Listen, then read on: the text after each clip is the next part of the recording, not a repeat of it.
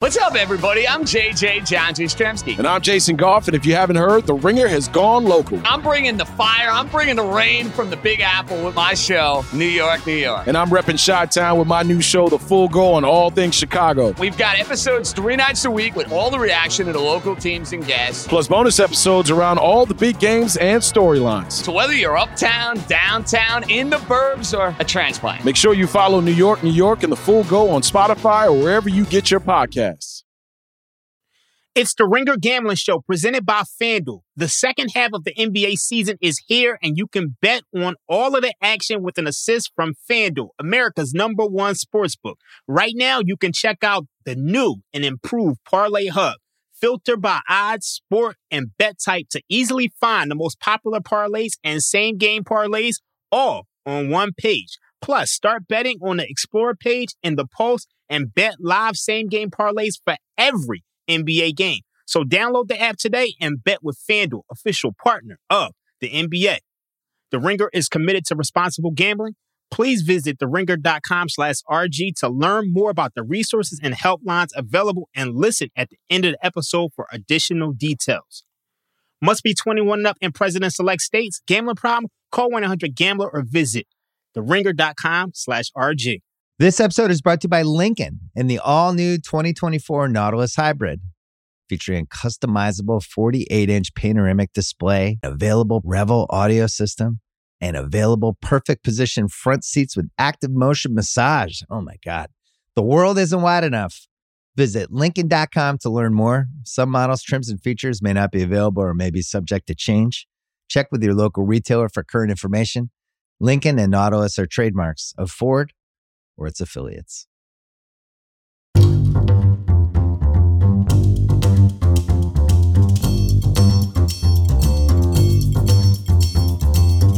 Everyone. Welcome to the Ringer Gambling Show. I am joined today in person by the one and only Ben Solak. We are live from Radio Row on the Ringer set. We've turned this Ringer set into the Ringer Gambling Show set, Ben. We're going to run through all of your bets, props, talk talk to you about every single angle that you got on this game, and try to do it in 60 minutes. Yeah, we'll see if we can. How are you doing? Luck. Well, actually, it's nice here in California. Haven't been able to uh, place as many bets as maybe I usually would have in the first few days of uh, of Super Bowl week. Maybe that'll change for California in a year or two.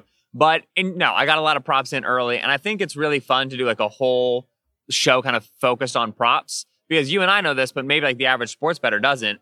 You can really hit the prop market hard and hit it successfully. And if people aren't super comfortable betting props or you know mostly know how to bet lines and bet totals and don't really know what the angle is for betting player props, this is a good show and it's a good game to take a couple and start to figure out, okay, how do we prognosticate a players' receiving yards, their longest reception, rushing totals, pass attempts, and all that stuff? Because if you can do that well, it's a really exploitable market right now because of how new it is. No, it absolutely is. And the number one thing that I want to ask you first and foremost, were you jamming and ramming props before you left to come out here? Yes. I and, and the thing is, uh, I like to get in early on props, and I think that you you get bad lines early. So I was. The Super Bowl with two weeks kind of changes that a little bit just because, firstly, it gets so much attention early, right? Everybody's betting on it. But then, secondly, the books are giving you as large of an exposure as they can. They got lines out. Like, usually we see props mid season come out, what, like Wednesday, Thursday? They had props out on Monday, Tuesday, yep. oh, last week. You know yep. what I mean? So they're kind of trying to bait you a little bit. But I do have my positions that I like. I did have my projections I like right away. We talked about Akers unders. We'll talk about a couple receivers today. Um, and other than that, yeah, I'm just sitting here hoping no book makes an error this week that I can't take advantage of because I'm stuck here in Cali. Yeah, and and that was actually a factor in my changing my return flight back to a day earlier so that I could be out here, do all this live, and then get back home to continue to bet as we approach uh, game day. We're still going to be recording the show with House on Friday. I will be back in Virginia though at that point in time to do that live from my setup with my six computer monitors and all the outs that I need to access. So, uh, but let's dive right in here. Enough with the pleasantries. I think we've been talking about this game for a while. We don't need to analyze big picture about the game unless you have actually placed a bet since we last talked on the side or total. No, I'm still on the under 48 and a half. I'm still on uh, the Rams. I actually, I should say I've taken a Rams alt. I have to actually check what that is. I, I forgot to pull that up. But I, I believe the game goes one of two ways. It's either low scoring, close, or it's the Rams score a lot and the Bengals aren't really to, to keep up with that. And I, I, talked about the Bengals team total in last week's show. And so to me, you know, Rams at minus six and a half, Rams even as high as minus nine and a half are things that I looked at because I do see this being a potential multi score game at the end. Okay. So let's do this. What I want from you right now is your strongest few prop bets. We'll go one at a time. The ones that you have either liked the most or, you know, logically you would be putting the most on those game, on those bets. Uh, but which prop bets do you think you love the most and potentially maybe still have value? Uh, some of these may have moved. I don't expect yep. you on the, you know, the snap of a finger to know what the updated line is. Let's not worry about that element. Let's just do what you're aware of. What's one that you love a lot for so some? I'll give you one that's still available right now. We'll start there. Uh, Joe Burrow under 36 and a half passing attempts. And this is uh, right now at most books, it's got juice on the under. You're going to see minus 125 at FanDuel. You'll see minus 135 at some sharp offshore books. DraftKings is still minus 110. And that's a bet that I've already taken and I would take now at DraftKings if you can. Uh, we talked about Burrow passing attempts two weeks ago when they were playing the Titans. And I was confident he would get over this exact number, 36 and a half. And he barely did it, Warren, on the last play. Why? He took nine sacks right? The pressure, they had so many dropbacks. They had dropbacks that projected to 39 to 40 to 41 passing attempts, but they couldn't get to that number because the amount of times Burrow was getting hit. And I think that you're going to see that impact this number in two ways. One, the passing numbers might go down because you're going to see sacks from Aaron Donald. You're going to see sacks from Von Miller, not going to be able to get the ball out. And two, with the number of hits that he's taken, I expect them to, unfortunately, run the ball a little bit more than they probably should have. This 36 and a half line is getting priced as most, uh, uh, it's getting priced correctly relative to the season when the Bengals were underdogs. Burrow was usually in the high 30s. But I think in this late game situation, after the year has gone on with the amount of hits he's taken in the, in the playoffs, I expect them to be a little bit more run heavy. And I expect him to eat the ball on sacks and eat the ball on scrambles too. He scrambled a little bit more in the postseason than he has during the entire season. That to me gets this number below 36 and a half. So that's one I liked. I liked it right before I left, and it's still exploitable if you have DraftKings. Now, let me ask you before I give any analysis on that. What about the yardage related to that? Do you like his yardage under? Do you have an opinion there? Obviously, this one is the strongest angle. Do you just not think, do you think he might have some bigger completions down the field that go over the yardage? How do you feel about his yardage? Yeah, so there is a longest reception I like for one of his receivers, and I think we'll talk about that a little bit later. What I do like in correlation with this is looking at Joe Burrow's rushing yards, right? And right now the line is set at 11 and a half. And I told you, I think you could scramble a little bit. I think it's something that you could see. The books are reflecting that way too aggressively, in my opinion. I do think he could scramble. I think he could pick up a first down. 11 and a half is a lot of yards for a player who doesn't really move that fast in Joe Burrow. And while he has scrambled recently, is not going to be like, you know, Josh Allen, Patrick Mahomes picking up the first down and then continuing to turn up field. You know what I mean? Burrow's going to go get exactly what is necessary to pick up a first down and then get to the ground, right? And so I think that books are trying to bake in a little bit of that uncertainty with these these potential scrambles with all this pressure into a rushing yard line that, in my opinion, is too high. Uh, and so for as much, I like under passing attempts, but I also took under 11 and a half rushing yards for Joe Burrow. I just think that there's going to be too much pressure for him to be sustaining long drives, getting all the downs, all the reps that are needed to hit some of these totals. Here's another one. If you guys do agree with Ben and you want to go under on his rushing yards, what about under nine and a half for his longest rushing attempt? It's too big. Eight it's and a half, big. nine and a half. I've seen it at both spots. It seems like that's a good number. Now, let me throw this out to you with regard to the passing in general. I listed, I, I did this 56 page, 54 page, whatever it is, write up on the Super Humble Bowl. brag, very and, casual. I did like a two page write up. Very casual. And what I uncovered is this Joe Burrow has played just one game against a top 10 pass defense this season. If you look back at all the other quarterbacks that made the divisional round, I'll rattle them off to you in terms of these quarterbacks and the top pass defenses that they played. Tom Brady, nine. Josh Allen and Jimmy G, both with eight. Matthew Stafford, seven games against top 10 pass defenses. Ryan Tannehill, six. Aaron Rodgers, five. Patrick Mahomes, four. You have to go all the way down. Joe Burrow, one. So who is that team? The team was the Tennessee Titans. Nice. And they got nine sacks against him. Uh-huh. And they pressured the hell out of him. Only kicked field goals. Only kicked field goals. And and got the opening field goal when because they were in field goal range already from a Tannehill Right. interception. Yeah. This was not a team that was rolling down the field, having a lot of success, moving the football. Joe Burrow's statistics in that game, not very good whatsoever. So when you look at his overall statistics and you say, well, this year he was top 10 in EPA, he was number one in yards per attempt, number one in completion rate, number 14 in success rate. A lot of these things look good, but when you factor in the strength of schedule that he played, not nearly as good. Let's go for another prop that you like. What is a number two prop that you would say you like? Yeah, so we um uh Steven Ruiz, who works for uh, the Ringer here, is a great NFL writer. You can find him on the Ringer NFL show. Wrote a really cool piece about the uh, the effect that Jalen Ramsey shadowing Ja'Marr Chase is going to have. Right, uh, this Bengals offense has faced a Vic Fangio inspired, Vic Fangio tree defense, whatever framework you want to use, four times this season. Right, they played. Uh, the Denver Broncos, that's Vic Fangio. They played the Los Angeles Chargers, that's Brandon Staley, who was Vic Fangio. Uh, Chicago, Sean Desai, coached under Fangio, and then Green Bay, Joe Barry, who coached under Brandon Staley. This Rams defense is like kind of Fangio tree. It's not 100% just because we've talked about this before. Raheem Morris is running that system but never coached it.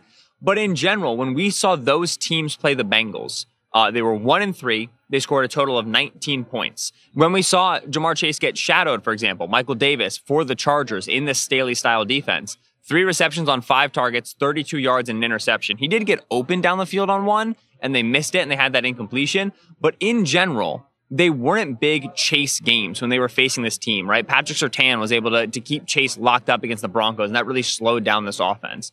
Ja'Marr Chase's lines are appropriately large. I understand why they're large. He's their their dude. He's their go-to guy. He's been the guy who brought them here. But for me, I wouldn't be surprised if we see a bigger Tee Higgins game than we see a Ja'Marr Chase game. So right now you can find Ja'Marr Chase at 78 and a half. You can find Tee Higgins at 69 and a half. I would prefer to take Higgins over 69 and a half than I would to take Ja'Marr Chase over 78 and a half. The other thing I really like there is the implication in terms of longest reception, right? Tee Higgins is a guy who gets down the field. He's a, a vertical style receiver, and he's going up against a corner in Darious Williams, the corner two for the Rams, who's really, really, Warren really struggled this postseason. Wasn't great during the regular season, really struggled during the postseason. Tee Higgins over under uh, for largest uh, longest reception is set at 24 and a half at most books. Uh, he had a 52 yard reception against the Ravens in December. He had 39 against the Chiefs. He had 22 against the Titans. He had another 44 yard against the Chiefs. They are using him down the field late in the season. I like Higgins over 69 and a half, and I like Higgins over 24 and a half for his longest reception. Okay, that makes sense. Now, let me ask you this. We talked about Joe Burrow and probably maybe not throwing the ball as much. Maybe they're going to run the ball a little bit more. We talked about the difficult defense that they're going up against in terms of against the pass, the mismatch, the defensive coordinator familiarity, and how those guys have done limiting Ja'Marr Chase in the prior games. All that makes sense. I don't want to avoid talking about one of the biggest things that pretty much everybody at Radio Row is discussing when it comes to this game, and that is the offensive line versus the defensive line, the mismatch where the where the Bengals offensive line goes up against this Rams defensive line. What I specifically want to ask you about is this. I want to share a statistic and then I want your opinion. Pressure rate. When the Rams blitz, they're getting pressure at about a 30% clip. Yeah. When the bl- Rams don't blitz, they're getting pressure at about a 30% clip. Now, the funny part is the 30% clip when they do blitz only ranks 25th in the NFL, but the 30% pressure rate when they don't blitz ranks number one in the NFL. They are the best team at getting pressure on opposing quarterbacks when they don't blitz. They do blitz at a pretty high rate though, and there's a mismatch here in talent, O line versus D line. So let me ask you this. Do you think that they need to blitz at the rate that they are to get pressure and disrupt Joe Burrow and this passing attack? Or do you think that they will dial back the blitzing a little bit because Joe Burrow has been pretty good against the blitz at times? Every time they blitz, the Bengals are thrilled. It's Yeah. the dumbest thing. Mm, That's rude, but it's the dumbest thing in the world. like, Raheem Morris loves to live in this world where he's playing with five down fronts, right? He's got five guys up in the line of scrimmage. He loves to live in this world where a lot of his blitz packages are just like five man rushes. And they're playing with six behind, right? And they get like one more guy involved and they loop him. And like they look great on the board. They're awesome. They're always getting these one on ones for Donald and for Von because they're presenting five potential rushers. So if you're blocking with five and I'm pre- presenting five rushers, I'm getting one on ones wherever I want. Five equals five. Like this is the most basic math we do on this show. All of that's like, it's great, it's nice, whatever. You don't need to do it though, because the cost is six guys in coverage. The cost is five guys in coverage.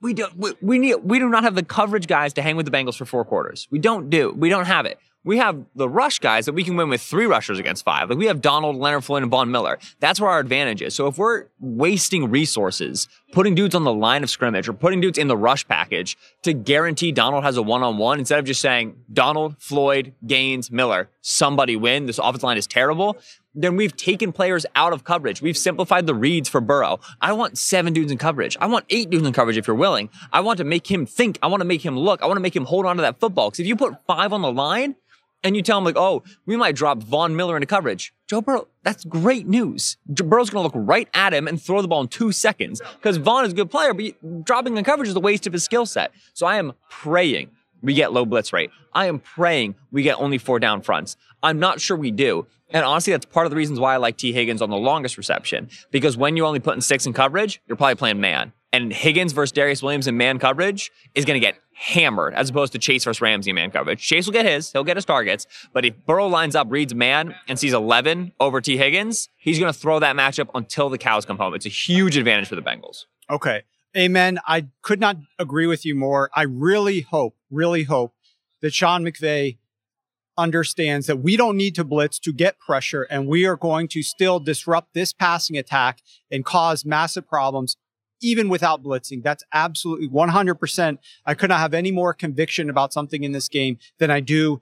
The Rams do not need to blitz Joe Burrow here. They should absolutely play coverage. Okay, another prop bet that you love. Absolutely. So uh, we're going to stick on a longest reception prop, which I've discovered this year that I, I like these. I work yeah, well. Yeah, they're fun, huh? They're really good. They're really good. So uh, Rams passing game now we'll look to. Uh, Odell Beckham Jr. has been huge for them on the backside. He's been really good in the playoffs. They go three by one. They get him against man coverage. He's scoring touchdowns. Sick. Cooper Kupp's going to get his. I was talking with, with our boss Bill last night, and he was like, Cooper Kupp over 80 yards. I was like, I would take Cooper Kupp over 80 yards in my sleep. Like, I don't even need to know anything about the matchup. Cooper Kupp's probably getting 80 yards. That's just the volume. That's just the talent level. Van Jefferson, who's a, the Rams' third receiver. He's, you know, had a different role when Robert Woods was there. Then Odell came in, kind of changed the way things worked.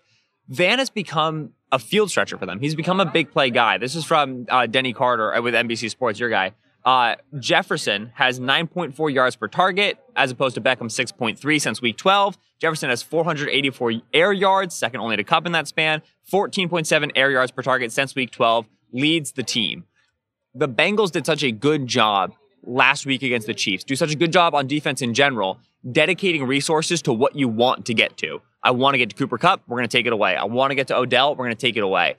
There's an opportunity here for Van. 17 and a half yards is one backside dig. That is one dig route at 15 yards and then lunge forward. That's very achievable, not like on like a fly route, not on like a big post, just on any of the Rams' intermediate routes. It's very achievable. And if the Bengals do their job over two weeks, they're going to be ready for that route from Kupp. They're going to be ready for that route for Beckham. It creates opportunity for Van Jefferson. And so I looked a little bit at Higbee. I like Higbee, but not as much as I liked Jefferson over 17 and a half longest reception. Over for Van, longest reception. Yes. Okay. Uh, we, we don't I'm know. worried yet. about the way you said that. It, may, it felt, felt well, like it was suspicious. I have seen in some of the sharp spots that I've looked, uh, under two and a half receptions for Van. Ooh.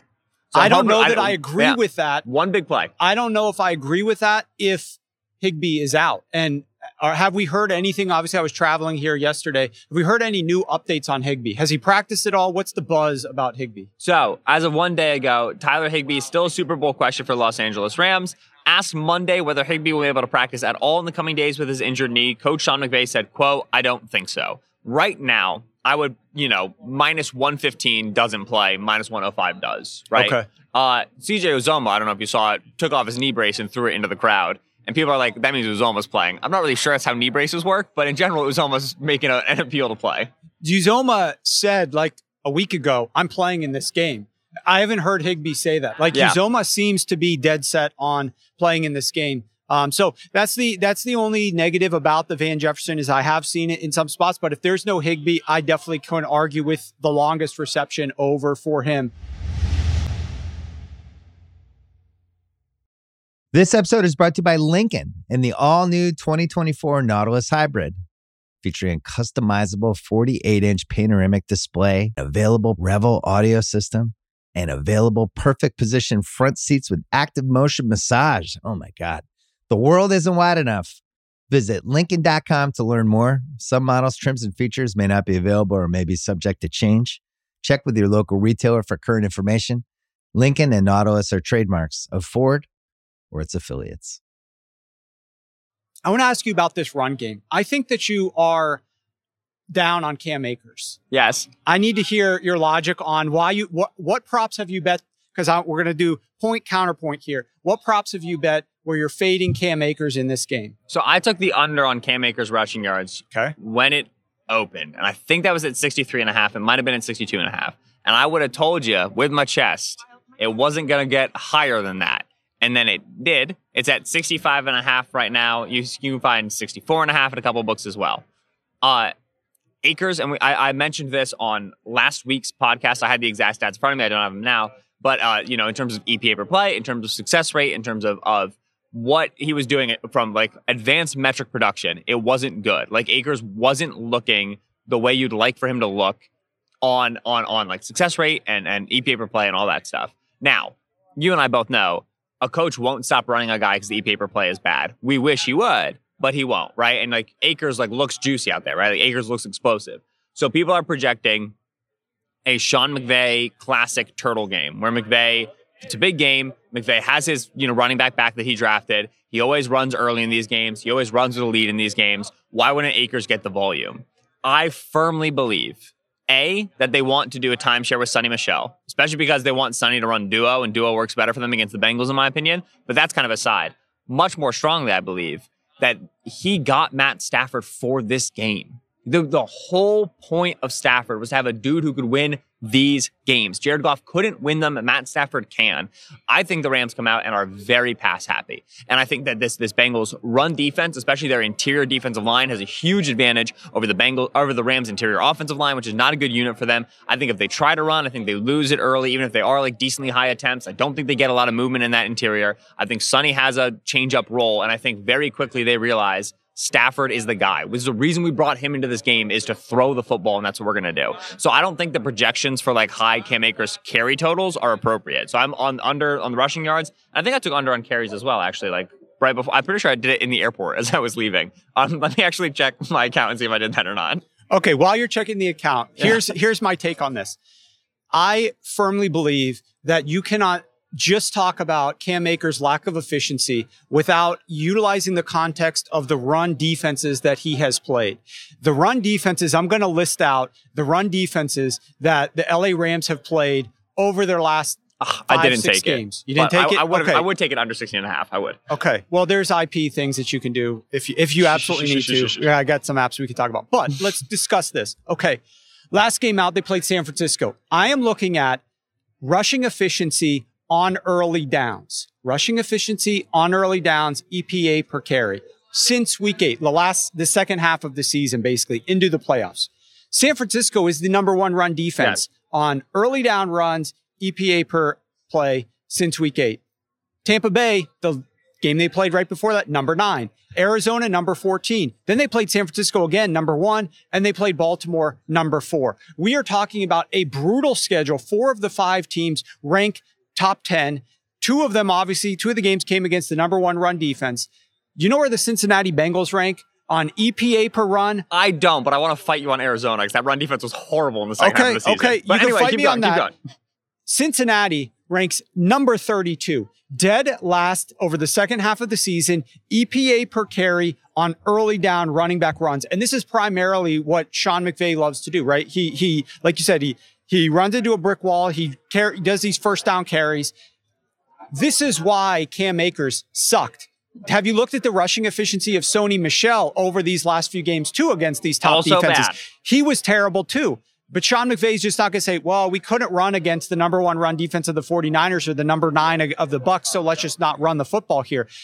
I believe they're going to see that Cincinnati absolutely has sucked against the run. And if you look at some of the teams that Cincinnati has played, Cincinnati has given up rushing efficiency. Tennessee was terrible in the first quarter of that game. But if you go back and look at second quarter, third quarter, fourth quarter statistics from Tennessee when they ran the football, they were good. I'm going to go back and look at the three playoff games and examine what the Bengals run D allowed on early downs. Against the Raiders, 6.4 yards per carry and positive EPA. Against the Titans, 5.7 yards per carry carry and positive EPA plus 0.11. Against the Chiefs, 5.6 yards per carry and plus 0.12 EPA, a 72% success rate on 18 attempts. I simply believe that when people are looking, and, I, and I've heard this from a lot of people in, in the media discussing Cam Akers this week. It's got to be one of the most bet props. I feel like everybody has a side on it. Everybody feels like Cam Akers, because he sucked, is just terrible and he's not back over his injury. The one thing that I think that they need to utilize Sony Michel for is some more of the stretch runs. Cam has been terrible there and Sony has been great. There's certain runs that Sony has been and they excellent. don't. But the thing is, they don't like to do that, Yeah, right? they're and stupid it, in that they're stupid, right? They they would they want to run Cam on stretch and they want to run Sony on inside stuff, and that's how they've always been. And it's very funny that like numbers wise, that's they, that's completely Complete- wrong. Completely the opposite That's way really to funny. Attack it. So at any rate, it's in my report. You, like it's literally on page 11 of 53. But if somebody were to read that report, you would find that I make a big case that I think Cam is going to have a lot of efficiency here.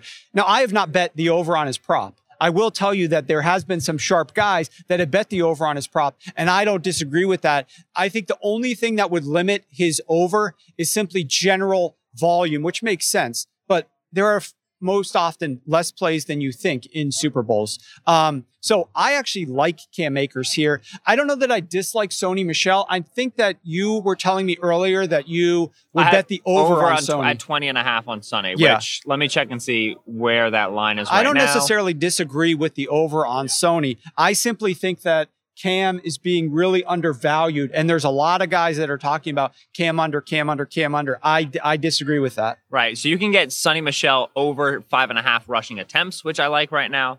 Um, and then rushing yards for Sony is I'm scrolling because his name's way at the bottom. Uh, 16 and a half, right. Or, excuse me, not 16 and a half, 17 and a half, which to me is, is another over spot as well. I will say to transition, a over rushing yards bet that I really, really, really, really, really like is Ja'Marr Chase over three and a half. We talk about this guy like he's Deebo. We, they, they've been using him on screens way more in the second half of the season. And the Super Bowl is the time where if you have a, a trick play, if you have a gadget play, they've used him on reverses. They used him on a reverse after he had like a 60 yard catch and run against the Titans, which is a dumb, he was like exhausted. And they were like, it's time for a Ja'Marr Chase reverse. They want to get the ball in his hands, right? And they've seen the value of what a rushing receiver can do in the San Francisco games against the Rams. All we need is one of these screens to be like a little bit further back than it should be too. And then we can cheese this bet as long as he gets four Yep. yards out of it. I like over three and a half rushing yards for Ja'Marr Chase a lot. Okay. I'm going to throw out one to you before I continue to rattle off some uh, questions about more props that you like. I believe that, and this prop, I've seen it as high as plus 300. I've seen it as low as plus 120. Somebody messaged me last night that it was plus 185 at a book. So there's a variety of numbers that you can get on that. The first Bengals possession will end in a, and I'm choosing punt. And that's between, I've seen, like I said, plus 300, plus 120, any of those numbers. Here, here's what you look at. Here's my logic on this. Over the season, 11 punts, two fumbles, one interception, one missed field goal, and three touchdowns on the Bengals' opening drive of the game. But if you isolate just road games, seven punts, one fumble, one Oh, field Warren, they're goal, one team. touchdown. They're the home team now. Come on. I, I, I hear you. I know the here. NFL, like they got to choose what jersey color they wanted to wear here. And, and so technically they are, but they have not performed nearly as well in these first drives of games outside of their home stadium. In the seven of the seven game opening drives that started at or inside their own 35 yard line, six punts and one fumble. They've not scored a single point. They haven't attempted a single field goal. It's basically been nothing but pumps, punts. Now let's look at what the Rams first drive is for their opponents that they've played this year. They have forced 12 punts, one fumble, one turnover on downs, two interceptions, two field goals, and two touchdowns. The last seven games the Rams have played, here were their opponents' opening drive of the game.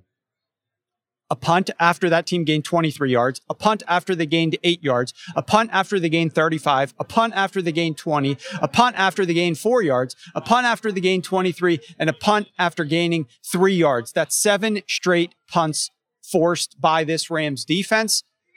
They've allowed a total of three points in the last 10 games of opponent opening drives. I like the punt for their first drive, and it's plus money. Thoughts on that? I love that. I, I, and I've really enjoyed this year betting live drive results early in games. uh, we have we, we're, we're successful predicting script, right? Like we talk about the, the opening script of a team, their first 15, 18 plays the offense has scripted. We know that they walk in with that menu, and so we can figure out which teams are really good and really bad on the script, right? Books when they're initially pricing those first drive lines, whether it's before the game or live, because they'll do first drive, second drive, third drive, fourth drive, generally don't skew those lines to to scripts and to successful first first quarter teams and unsuccessful first quarter defenses the way you would expect them to. I remember that Eagles Bucs wildcard game, just every Bucs drive, touchdown, touchdown, touchdown. And eventually the well runs dry because the books learn and they kind of change the juice. But that's a position where a super young team with a super young coach whose defense has been playing really well in the Super Bowl. Gonna get, he's gonna go for it on a fourth and one. He's gonna push the ball aggressively down the field. It's not gonna happen. You know what I mean? Like if they score, it's gonna be a laborious drive. You're gonna get multiple third down opportunities for the Rams to get them off the field. Those early drive props to me are, are really fun ones to take. That like it's easy to get a logical argument for it, and then you get plus money. And yeah, you have to bet a lot of them for it to like work long term. But this sort of one for this this game absolutely makes sense. Yeah, the only concern that I have here, the way that I could envision this losing is and a bad drive by the Rams. They get backed up. They punt the ball. The Bengals only have to go 20 yards, and then they're in long Evan McPherson range, um, which is why, however, I'll give you a bookend to this prop later on in the podcast. Oh, wow. Um, Teaser. Now, the one fun part about betting these things, especially because you're saying them here on this podcast, and we know the Ringer Gambling Show, you know, th- this was a newborn at the start of the season. This was we we recorded Yeah. the first shows of this new podcast, and now it's becoming one of the most popular gambling podcasts for football in the entire podcast universe, in the multiverse. Okay, this thing is one of the best that there is. And because of that, a lot of people are hearing the props that you're sharing. And so when you get a nice 17 to 18 yard reception by Right. Van Jefferson, you're going to tweet about it for damn sure. And you're going to get 100 likes on that tweet because everybody else knows that they just want some money along with you. So you're, you're putting money in people's pockets when you're talking about these things. Is there another prop that you like that you think is going to have that same type of effect where you think Right. you'll be able to, boom, it just hit. I'm going to tweet about it. Shitload of people are going to like it because they heard me say it on the Ringer Gambling Show. Yes, and it's because it's the first play of the game, literally. Okay, perfect. Did you hear the commemorative football kickoff thing? Are you aware of this? yes, yes, the Pat McAfee, So, the kick is This is go super short. cool, right? So, okay, let, let's walk this through. This to me is like a lot of Super Bowl props are dumb, like the like the non-game stuff, but this one's legitimately interesting and, in my opinion, a lot of fun. So, betting the first, the opening kickoff of the Super Bowl to be a touchback, yes or no? Well, like, you know, uh, Adam Chernoff of Covers has a really nice piece where he kind of breaks down the logic of how to bet this. But to summarize, all right, we're usually seeing touchbacks like 61, 62% of the time. So the books did that and they juiced it that direction. Cool, that's great, whatever. But Pat McAfee for FanDuel shared on his show that the ball used on the opening kickoff of a Super Bowl is a commemorative ball. It is a it is a celebration. It's meant to like be preserved as a trophy. And so it's heavier and it's harder and it makes it more difficult for kickers to get the full distance on it, right?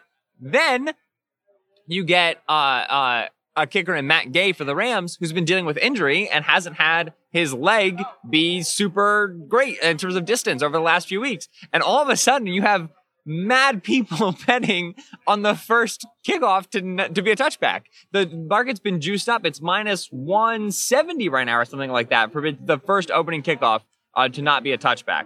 So I like no. I like for first opening kickoff not to be a touchback. And because I need one of two things. I need a really bad opening kick from Matt Gay that has to be returned, A, or B, I need a returner who's way too freaking jacked to be in the Super Bowl. Gets the ball, sees where he is, and goes. To me, the idea of getting first kick in the Super Bowl to not be a touchback, to be returned at plus money is like arbitrary and dumb. And I'm not going to like put it in my tracking sheet and I'm not going to like, you know, put like three units on it or whatever. But that's the sort of Super Bowl prop bet that like actually has a logical train for me. That's really, really fun. So you're saying it's, I thought you said it's minus 170 now.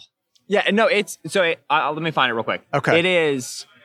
So while you're looking, Yes. what I will share is this. Some people have quoted historical stats over the last three decades that 28 of the last 30 have actually been returned.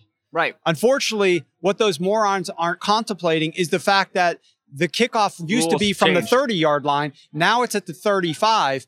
for the last 10 years. So scrap the prior two decades where it literally was returned every, Every single single time. time for 20 straight years. Over the last 10 years, eight of the 10 have been returned. So it's still good odds that it would be returned based upon what's happened in the past. The only thing that I will add is this. I went back and looked at this. The average length of these kickoffs has been 66.1 yards. The goal line is 65, 65. yards away. So on average, the football may be a little heavier and maybe plasticky. It's still getting just inside Well, I'm telling that you, end zone. no, but if no it's Matt returner, Gay, yeah. if it's Matt Gay, maybe it's not average, Yeah. right? Maybe But it's no returner average. is taking a ball one yard into the end zone and kneeling that. If you are right at the goal line, you are going Right. on Super Bowl. Right. And so, uh, right to clarify, it opened at minus 170. Yes, a touchback. It opened at plus 150. No touchback. It has been bet up since then, but you can still get no at plus money. You can find it at like plus 105, plus 110, and I would recommend taking that. To me, that's that is a good opportunity to take a fun plus money prop. It happens literally on the first play Yep. of the game, and you can immediately like t- going back to your framework immediately tweet that you want a Super Bowl bet Yeah. on the first play, start off hot, and then you know you'll fall down as, as the rest of the game goes.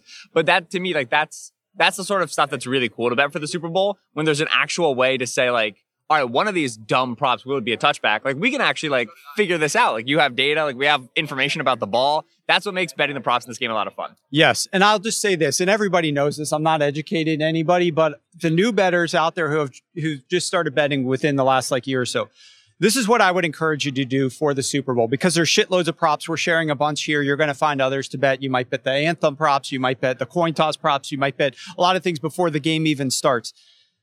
What I would advise doing is set aside however many hundreds or thousands of dollars that you want to risk on this game, betting props, and be happy, not happy, be okay with the fact that it will never happen, but there's a chance that you could lose all of these. And that's worth the enjoyment of the excitement Right. that that having this action on the game will bring to you. So even if I were to lose all of these, which I'm telling you guys, it's not going to happen, especially if you're betting some of these that Ben and I are giving you, you're at least guaranteed a few winners here. But what I will say is this, if you go overboard and bet way too much money on these things, then you might be waking up Monday morning not feeling as great, especially if you're betting a shitload of things that like you don't really, you don't have enough data on or familiar with, or a lot of weird shit happens sometimes in the Super Bowl. Um, that being said, I mean, I personally, like you said at the top, have a lot already on a lot of different props, and I'm going to continue to bet heavily into the prop market. It absolutely is something that is going to be a moneymaker for me uh, this Super Bowl. Here's another one that I wanted to share with you um, before getting one from you. And I said I was going to have like a bookend to the first drive is a punt.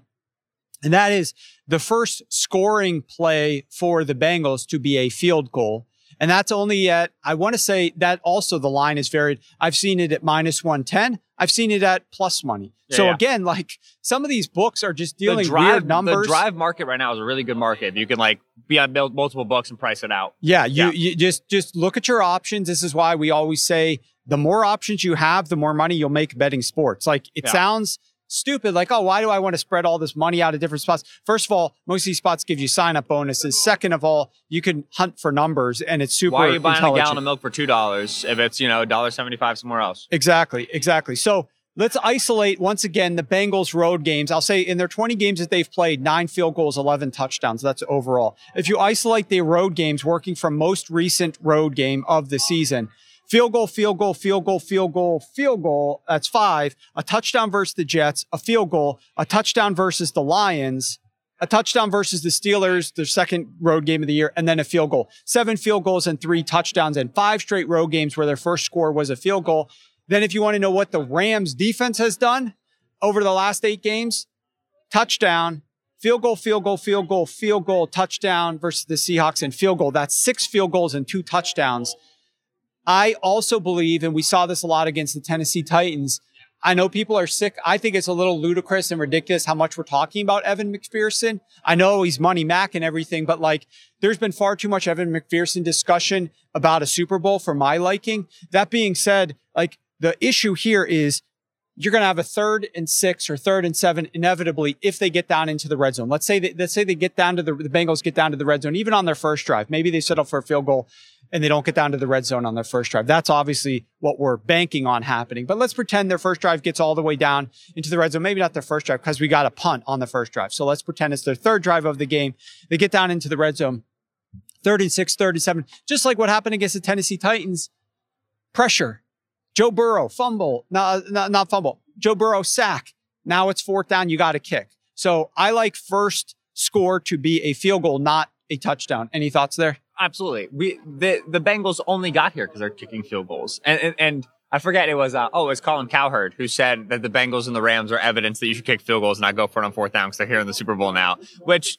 We love Colin, and Colin's just out here, you know, doing what he does best. Not we, we got Contrarian. Colin. That's Yeah, a yeah. very contrarian take yeah. to stir the pot. Right. uh, But that's the thing is it's these coaches in terms of uh, psychologically, in terms of how they feel, in terms of what their gut's going to be telling them when they're out there in the Super Bowl and the crowds are roaring or whatever, are going to settle for field goals. And they're going to do it on fourth downs that they shouldn't be going for. And I generally, I do agree with you that we're talking a lot about field goals and a lot about field goal props and Evan McPherson more than we would in the average, um, uh, uh, podcast, the average Super Bowl lead up or whatever. But one that I've looked at that's on FanDuel that I really like, I was talking about this with Bill last night, is total successful field goal distance, which is the combined yardage of field goals made by Matt Gay, made by Evan McPherson altogether. That number right now is set at 120.5, which is three 40 plus yard field goals, four 30 plus yard field goals. With the number of attempts we expect these teams to take, that number feels right. That number feels appropriate. You know, like they'll obviously they'll kick when they're in red zone as well, which is irritating. But both of these defenses, in my estimation, have the ability to get stops in that 30 to 40 yard range. And then both these kickers, Matt Gay injury aside, have the ability, and they've shown it this season, to hit 40 plus yarders, hit 45, and McPherson hit 50 plus yarders. FanDuel's juiced up to like minus 142. And that's the thing is I don't want to pay that price for that. But looking at um at successful field goal distance to me and like those those added things, you can get longest field goal over 47 and a half yards at minus 112. Again, to me, it's it's too it's too high, it's too juice. I don't want to do it. I don't have enough experience betting field goals either to like feel confident in it. But this this market is attackable because of how predictable these teams are at attempting field goals, and then particularly for the Bengals, how predictable McPherson is in hitting them. This episode is brought to you by NetSuite by Oracle. As your business grows, you might start seeing some lag. There's too much work for your team, too many different processes, and it takes forever to close the books. If this sounds like you, you should know these three numbers 37,000, 25, and 1. 37,000 is the number of businesses that have upgraded to NetSuite by Oracle. It's a cloud financial system that can help streamline accounting, financial management, inventory, HR, and more. 25. That's how many years NetSuite has been helping businesses do more with less. And one, because your one of a kind business deserves a customized solution for your KPIs.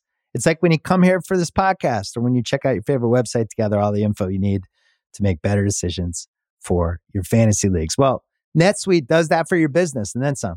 It's one efficient system, one source of truth with everything you need to grow. Right now, download NetSuite's popular KPI checklist designed to give you consistently excellent performance absolutely free at netsuite.com slash ringer. That is netsuite.com slash ringer. This episode is brought to you by Empower. You got money questions like, can I retire early? What are my best savings options? Can I afford to pay for my kids' education? Luckily, Empower has all the answers. With Empower's real time dashboard and real live conversations, you get clarity on your real life financial goals. So join 18 million Americans and empower what's next. Start today at empower.com. Tap the banner or visit this episode's page to learn more. Sponsored by Empower, not an endorsement or a statement of satisfaction by a client. FanDuel, you're listening to us. You, you obviously sponsored this show. Um, I need to I need to make a request for you. You you got a few more days to do this. Please add the MVP to the same game parlay menu so that we can parlay statistics, catches, receptions, Okay. uh, all yardage, all these things along with the MVP and build up our same game parlay portfolio stronger. No, but this is a really important point. because I was talking about this with some people on, uh, like, you know, in here in Radio Row and during the week and whatever. But when you're betting the MVP market, you have to, you absolutely have to do the work to check what a same game parlay would look like for an implied MVP. Winner. hundred percent. Yes. So let's take an example. The Joe Burrow's going to win MVP. Warren, he's going to win MVP. All right. I tell you Okay. that. What what what what Yep. happened if How? Burrow won MVP? Yeah. All right. Well, the Bengals won the game. Yep. Money line is plus 166. Okay, let- we're on FanDuel right now. Let's go to passing props. Over 276.5 yards. I don't Add even really that. have to I, I don't really have to go that high. I can go Yep. over 250 yards. Okay. That's plus 264. Just those two. Joe Burrow right now in the MVP market is plus 250. Right. I took his passing yardage number down. I made the Bengals win, which has to happen for him win MVP, and I got better odds. Yep. So if so, if you're saying, all right, Ja'Marr Chase for MVP, go find you a multi Ja'Marr Chase two plus touchdowns, Ja'Marr Chase over 100 receiving yards. Get your ex- not your exact same bet, but get a very similar bet with way, way, way better odds, with way better juice. And you can go and bet Ja'Marr Chase MVP as well if you want. If you really want to pay that price, if you're really worried about missing on on what you correlate. But in general, if you're expecting that MVP performance, like all right, I kind of like you know the Rams to win, but if the Bengals win, it's got to be one of Burrow or Chase, right? Build some same game parlays, get it odds up to plus 500, sprinkle on them and hedge, right? Like I'm going to be on the Rams. You better know I'm going to have a Joe Burrow same game parlay MVP. You better know I'm going to have a Ja'Marr Chase same game parlay MVP because if I miss those Ram bets, those are very likely to save my bankroll. Yeah.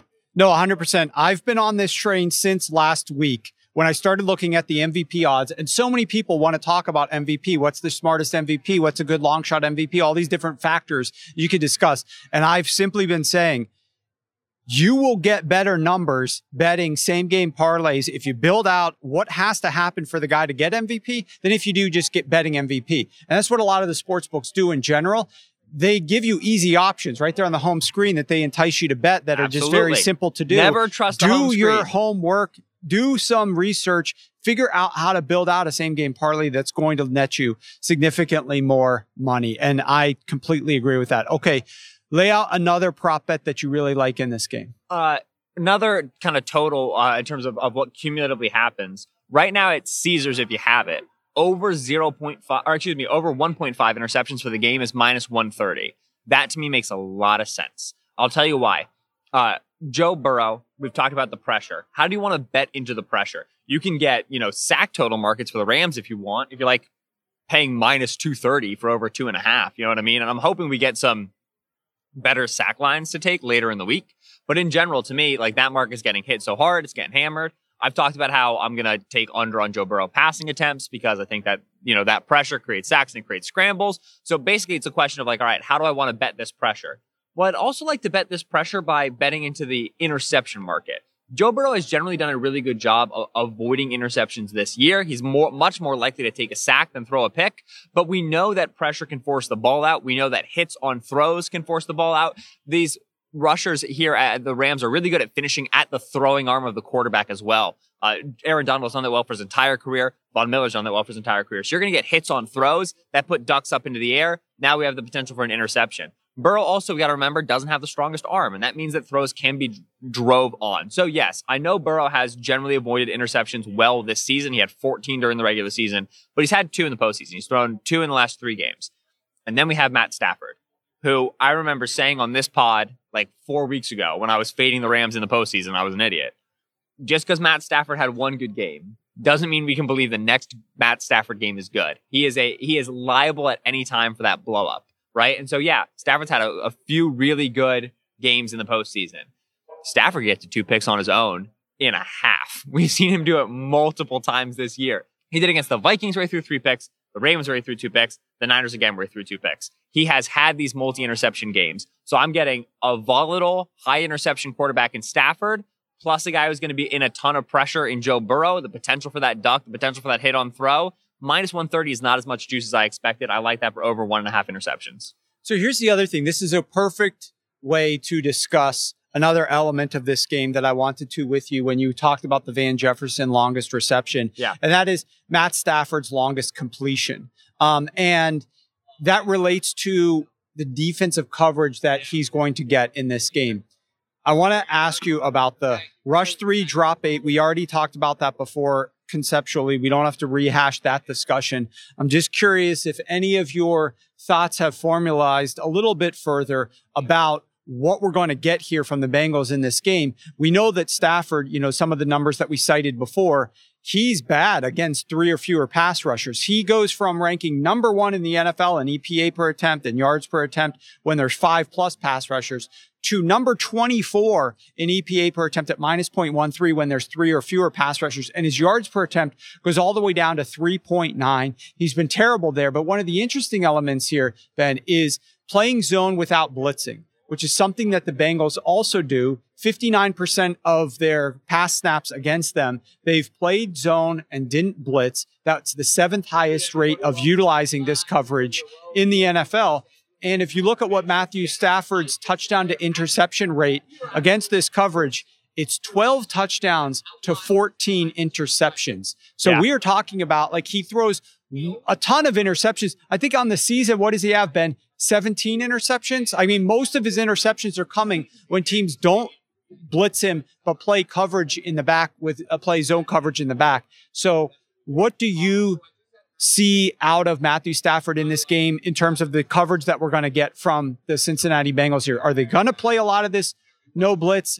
and play zone and the rush three drop eight. Are you are you very convicted about that at this point? Yeah, I I, I believe they will because they they did it at a high clip during the season, even before the Chiefs game. They were playing drop eight at a high clip. They saw the success they got it from the Chiefs game, right, when they did it at a higher clip than they ever had. And then they have a Rams team where it's like, all right, why wouldn't we? You know what I mean? Like, what what what are we going to get burned from here? This isn't the sort of team that you know, Cam Akers discussion aside, it's going to be able to line up and really run it on us, right? If we're giving them these light looks. I will say something, and I was trying to find it when you were talking. I can't figure out, I, I can't remember who tweeted it out, but somebody made the point, and it's a good point, that all these Stafford numbers of him against drop eight is like a really small sample yes. size. 42. Yeah, yeah. Attempts. It's like, right, it's like 42. I thought, I thought I saw 45 in another charting spot, right? It's like, we don't really, really know. So exactly what Stafford does against eight. But in general, we can we can map onto it and we can expect it's going to force short throws. It's going to keep that that uh, that that depth of target down. It's going to put a blanket on top of the deep routes. I believe all that to be true. What really worries me about taking an under on Stafford's longest reception is the fact that he will see a look that he should not throw a deep ball into and then do it right? I like taking longest reception when a quarterback is going to be afraid, right? When a quarterback's not going to see that and he's going to respect it, right? And that's kind of where we like we're with Mahomes. Like, would drop eight. Oh, he's been so good at throwing underneath, right? And then in the past game, and then they get yards after the catch, whatever. Stafford's kind of nuts, right? And he's been nuts this year, and he will attack downfield coverage that looks like it's solid, that looks like it shouldn't be attacked. They don't have like ball winners, right? It's not like they have like a T. Higgins or a Ja'Marr Chase, but they do have Odell who's really good in that. And they've been targeting him on go routes more this season, and especially in the playoffs, than they have other receivers since they got him. They do have Van Jefferson, who's a guy that they've been willing to stretch the field with, and they'll run those deep combinations, right? They'll run like intermediate and deep looks where they're really trying to stretch you out far down the field. Think like what the Bills did against the Chiefs, right? Where it's like, all right, if you're going to cover us deep, we're just going to go deeper. They have the arm to do that, and they have the receivers to do that. I think it could discourage them. I think 39 and a half is too high, but it's not one I have a lot of conviction on because Stafford's a nutcase, right? Stafford is a guy who, if I'm setting my watch to him, it's him being aggressive. And so I'm not as positive that drop eight's going to discourage him from downfield targets the way it does for other quarterbacks. Okay. So you, you lean over or you have no opinion on the longest? Under make under makes sense. Like if I were to if you were to put a gun in my head and tell me to take one, I would take under okay. because of the way the matchup works. I just am worried that Stafford's going to make an aggressive throw, get a great Cooper Kupp catch somewhere it didn't belong to happen, right? It shouldn't have happened relative to the coverage, and all of a sudden we kind of miss it on that prop. So it's a tough one for me. Okay. So I want to ask you for one more, and then I'm going to rattle off. A, give me this one quick, and then I want to rattle off a few prop ideas that I would just want a quick take from you. Absolutely. Uh, shortest touchdown yardage over 1.5.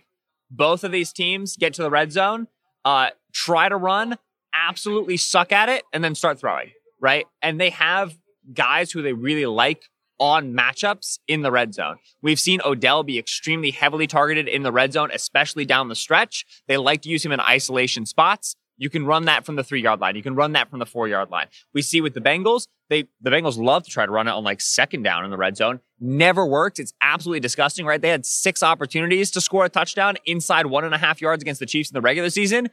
Zero against the Jets, right? Good defensive line, right? Teams that could beat their, their dudes in the trenches had all these opportunities inside the five, couldn't get it done. So yes, the Bengals have attempts to score touchdowns shorter than 1.5 yards and they suck at it, right? So you're, you're running a little bit of a risk, but at plus 138, which is a line that you can get at some spots, uh, to me, it's worth it because I get the positive number. I think both of these teams are going to spread and attack with their, their receiver matchups when they get into the red zone. That's something you can do from five yards out, from 10 yards out, from three yards out. It does, it's not going to be a one, two yard situation. So if you're going to give me plus money on over 1.5 for longest touchdown, especially when we expect a lot of field goals, means not a lot of touchdowns, I'll take that. Okay. Now I'm going to hit you with a bunch of different props. I, I, I got to tell you, I, I hate it when people do this to me because you're like trying to, but you got a, you got a computer like brain. You're going to process this stuff real quick. So I'm going to do it to you anyways. Um, just give me your honest quick take and then we'll move to the next one. Are you over or under Joe Mixon rushing yards or Joe Mixon rushing receiving yards? Which, which side do you fall on that one? I, I'm, I'm generally on on over for Mixon rushing yards. I, it's not. I, I wouldn't say it's a like it's a big lean. It's one say that's something I feel strongly about. But I do think if one of these coaches becomes unnecessarily fearful and becomes unnecessarily unnecessarily run heavy, it will be the Bengals. And so if you're like Joe Mixon's what he's uh or low, low 60, 60s, yeah 65 and a half Yeah, yeah. rushing yards 63 and a half something like that Yeah, yeah. So right now, FanDuel, like over 62 and a half for Joe Mixon is available at minus 105. I'd probably take that if I could bet on FanDuel right now. I'd make him to be like mid 60s, high 60s. okay rams to have more first downs minus 145 Oh. I've never even thought about a more first downs bet. so they've Kinda got more way- yeah. first downs and they've got more total yardage so Mhm. Let's say you want the bengals to win this game you know you start thinking about how they're going to do it or if you like the Rams to win this game, instead of betting Rams on the money line at minus 190, you can bet the Rams to have more first downs or the Rams to have more total yards. The thing about Ram, Rams first downs, like I, I have no experience betting into this market, so I don't know where I land on this. The thing that worries me is that when the Rams get first downs, they can get them with explosives, right? So like a 20 yard gain on first and 10 counts for one first down, Correct. as opposed to like a four yard gain on third and three, one first down. The Bengals are going to get more first downs per drive. I'll put it to you that way, right? Both offenses are working the way they're supposed to work. The Bengals are going to be more nickel and dimey, where the Rams are going to be more explosive. So that freaks me out a little bit, but I also like I don't think the Bengals move the ball, right? So like more first downs at minus 145 feels intuitive to me. Okay. Let me ask you just a follow up question. When you say that you think the Rams are going to be more explosive, so you don't think the drop eight and you don't think the, the zone that they're going to play, I know you said Matthew Stafford's Yeah. kind of a psycho and we'll just test it a little bit. Yeah. But do you think that's going to consistently work to get these explosives? Yeah. So when I when I when I say explosives, especially talking about this game, I'm thinking about like a 15 yard dig. You know what I mean? I'm not necessarily thinking about like 40 yards. yeah, 50 30 yard yeah. Odell isolation. And that's how this team is, right? Like they have Odell, they can throw that vertical route now, they can throw that back shoulder fade. They, that's nice. It's good to have in your pocket, but they run it to open the dig. They run it to open the sail route, like the out cut from Cooper Kupp from the slot, right? This team wants to live in that 10 to 20 air yard window. So drop eight, again, like can take that away. But in general, like if you're triggering on it with with with with good timing, with good anticipation, you're running a good route, it'll still be open between the layers of the defense, no matter how many guys you put in there. And that's what Stafford really does for this team. So I, I use the word explosive there, but when I when I say that, I'm thinking of like your 15 yard gains in Okay. that area instead of like your like 30 plus yard gains.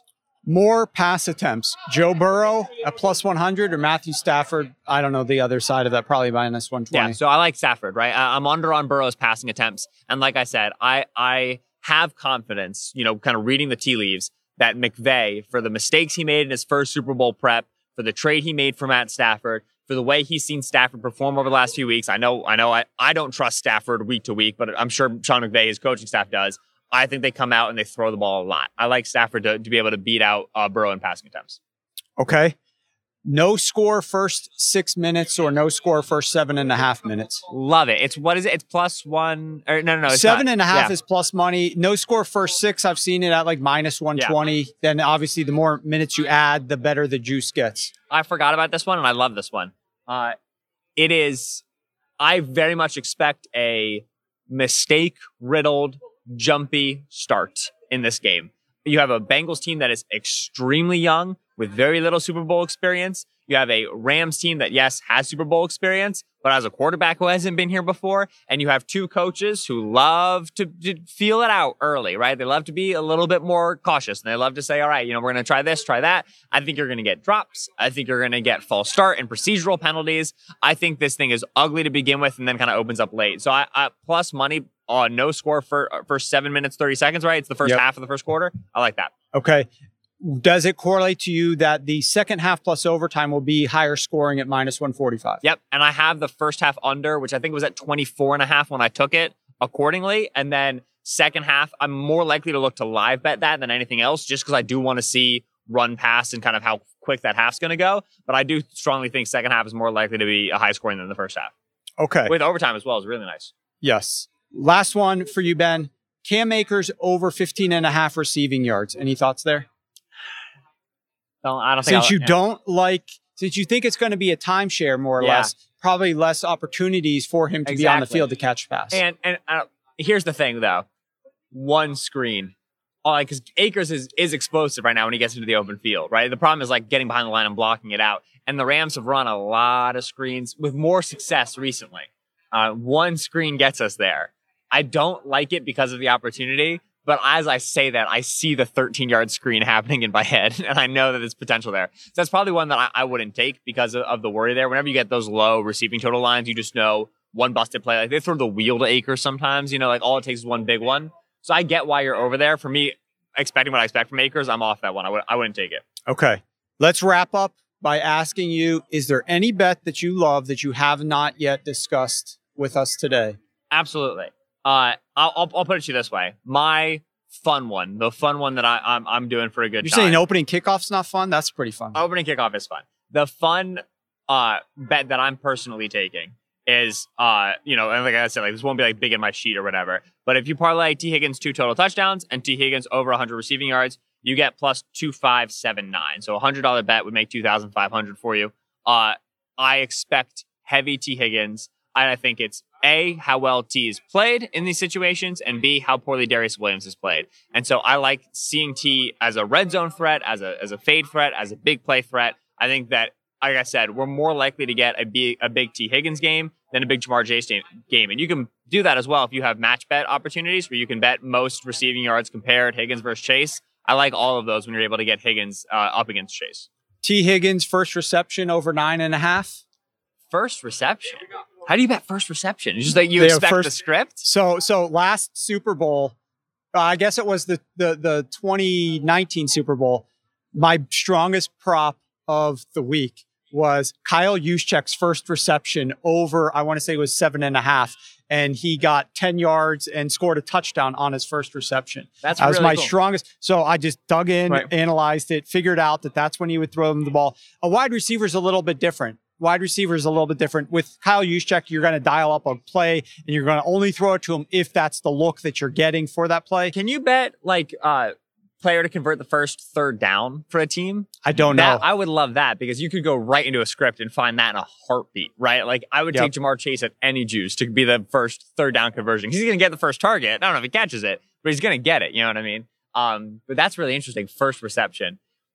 Yeah, I mean, like I would, I would be surprised if Higgins' first target isn't a deep ball, right? Because like Chase is the screen guy, Boyd is underneath, especially if Uzomah is out. Like over nine and a half feels right. Why are they throwing Tee Higgins a five yard slant for? There's no reason to with the guys you have on the team. Yeah, why not? Over nine and a half. Let's do it. And that'll do it. That was fun. Thank you guys for listening. We'll be back Friday with Joe House to get his final picks of the NFL season. I'll share a few of mine as well. Of course, thanks to Ben Solak for joining me. Thanks to Mike Wargon, Craig Horlbeck, and Isaiah Blakely for producing the show. And we will see you guys on Friday.